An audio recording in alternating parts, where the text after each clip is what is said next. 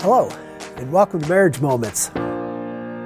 God had caused Adam to fall into a deep sleep, and while he was sleeping, God took out a chunk of Adam's side. And then we're told that God closed up the place with flesh, and from that chunk of Adam's side, he made Eve, woman. So when Adam wakes up, is he complete unto himself? Well, not really because he's missing a part. Where's he going to find his completeness? Well, he's going to find his completeness in Eve, because that's where his missing part is.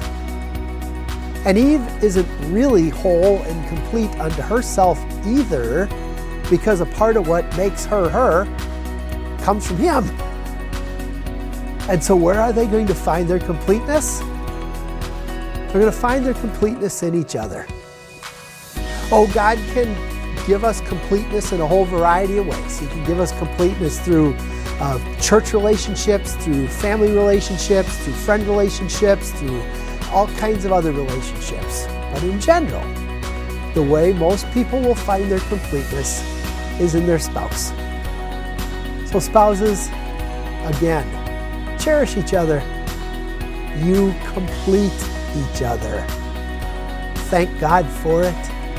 Thank God for the completeness that He brings to each one of you through your spouse. And that's a moment for your marriage.